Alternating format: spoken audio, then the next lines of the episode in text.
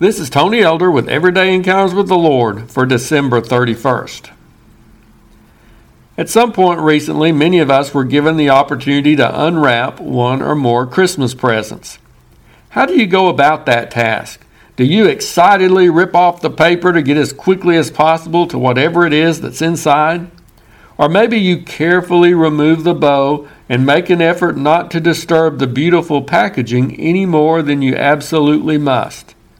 There are some who take their time lifting the gift to evaluate its weight or shaking it to listen for any noises which might give a hint of what's inside. They may even sit there for a moment imagining what it might be before finally taking the necessary steps to unlock the mystery of its contents. As we prepare to face a new year, we should consider it a precious gift from God. There are many who were alive to welcome in the year back in January who are no longer with us as the year draws to a close. We're often moved by viewing those end of the year memorials reminding us of famous individuals who have passed away in the last 12 months.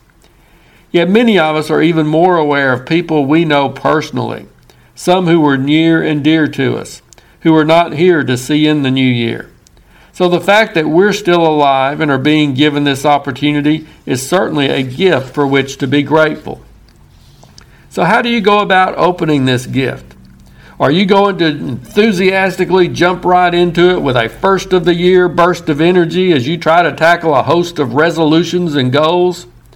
Or will you encounter this gift somewhat more reservedly, with personal introspection, dreams of what the months ahead might hold, and cautiously unwrapping its contents? There are some who may be hesitant to open this gift at all doing so with dread, fear, and concerns about what it might hold. So, how should it affect us to view this new year as a gift from God? For one thing, it reminds us that an all wise God has a purpose in letting us live to see another year. We can open this gift knowing that it's meant for us and that there's still a reason for us being here. Secondly, we can be confident that it's a good gift.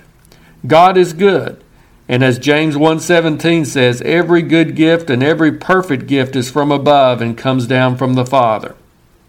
Additionally, receiving this gift from God of a new year should challenge us to use it in the ways that would please him and bring honor to his name.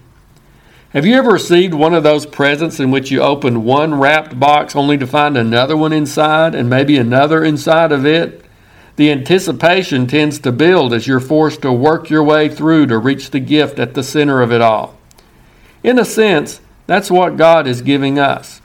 We don't get to unwrap this year all at once. God gives it to us one day at a time. We may unwrap one day to find a disappointment, another day, confusion, not sure why God gave us that or even what it is. And another day, we may joyfully unwrap just what we were hoping for. However, through all of those daily packages, we know that God is working to bring about good to those who love Him. This is going to be a good year because it's a gift from a good God. Look forward to unwrapping it one day at a time. If you're interested, Everyday Encounters with the Lord is available in both book and ebook formats. And now I pray that you'll encounter the Lord today in your own everyday experiences.